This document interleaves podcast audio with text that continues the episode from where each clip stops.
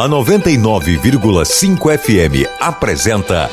Olá, meu nome é Raquel Rosa e esse é o podcast Pra Poder Falar. Porque quem não fala, morre do que não disse. Seu podcast de notícias variadas com aquele toque de humor.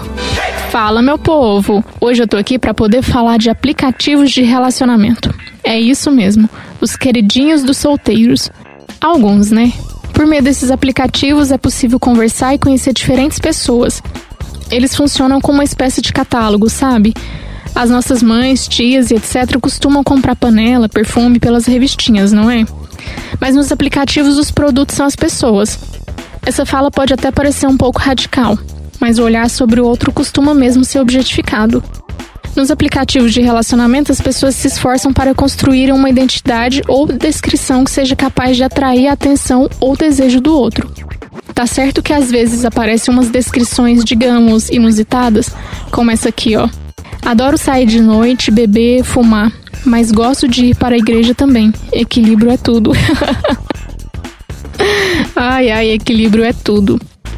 O fato é que aparentemente esses aplicativos atraem gente das mais diversas tribos e com interesses diferentes também. Se alguns buscam só satisfação sexual, outros buscam, de fato, pelo amor de suas vidas.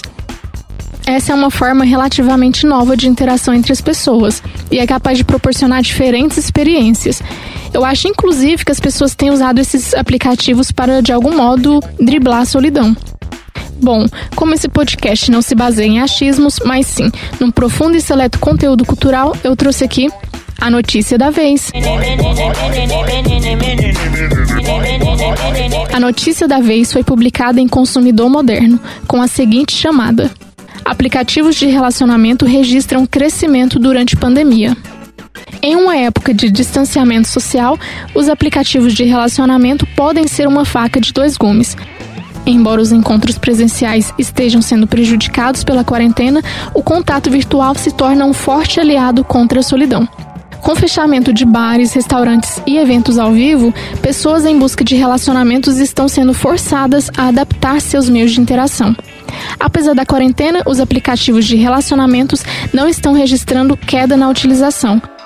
Pelo contrário, alguns detalham crescimento e até recordes de audiência. Uma pesquisa realizada pelo Rabam revelou que 54% dos usuários estão dispostos a ter um primeiro encontro por videochamada. Já um outro aplicativo disse que mais usuários estão tendo conversas mais longas durante a crise. Marina Rowley, embaixadora do projeto Identidades, explicou que os aplicativos estão ganhando novos significados, uma vez que, por hora, não há mais encontros presenciais. Abre aspas. Neste momento, esses aplicativos não são mais sobre encontros. Os aplicativos agora são sobre a reafirmação do desejo, a busca por companhia, a necessidade de trocar e a possibilidade de desvendar uma nova faceta de si mesmo. Fecha aspas. Ai, ai, é como diria minha mãe: não tem tu, vai tu mesmo. O uso desses aplicativos nesse momento está sendo um dos recursos para possibilitar o encontro com o outro, mesmo que virtualmente. E claro, assim como disse a Marina, é também uma ferramenta de reafirmação do desejo, de praticar o flerte, de se sentir desejado ou desejada e de expressar seu desejo pelo outro. Em outros tempos, depois de ter passado por algumas experiências advindas do uso desses aplicativos, eu até diria que é uma escolha bastante superficial e que o uso acaba reforçando nossas fantasias. Mas mesmo a relação física com o outro exige esforço mental porque também ocorre na nossa mente uma construção do que achamos bom e atraente. Então não tem como demonizar esses aplicativos, sobretudo atualmente. Mas é importante fazer o uso de modo consciente e entendendo que, embora possa ocorrer a construção de uma relação sólida, ali as coisas costumam ser pautadas em outros valores e também por buscas bastante particulares, onde cada um tem seu próprio interesse e busca satisfazê-lo. Agora vamos com o quadro Quer saber o quê?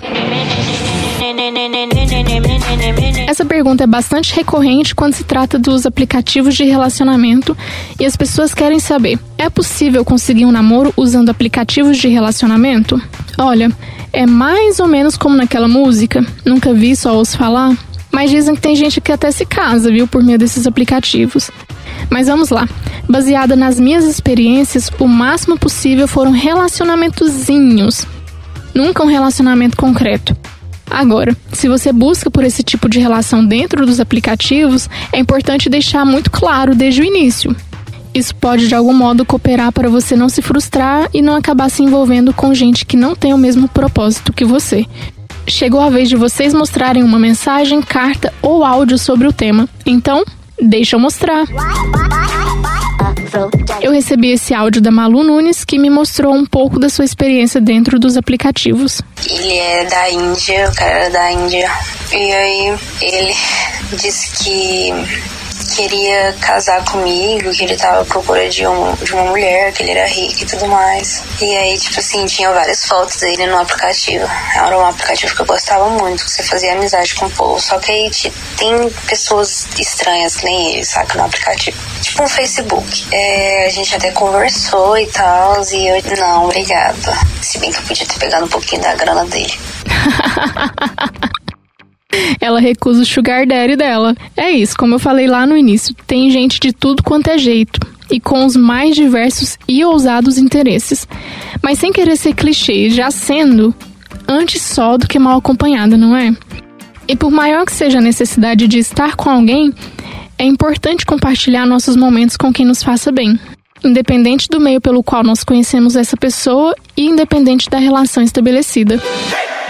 E se você quer participar do próximo podcast, pode entrar no Instagram, arroba pra poder falar, que você vai saber sobre os próximos conteúdos e assim poder participar. Obrigada por me ouvir falar e até mais. Podcast 99.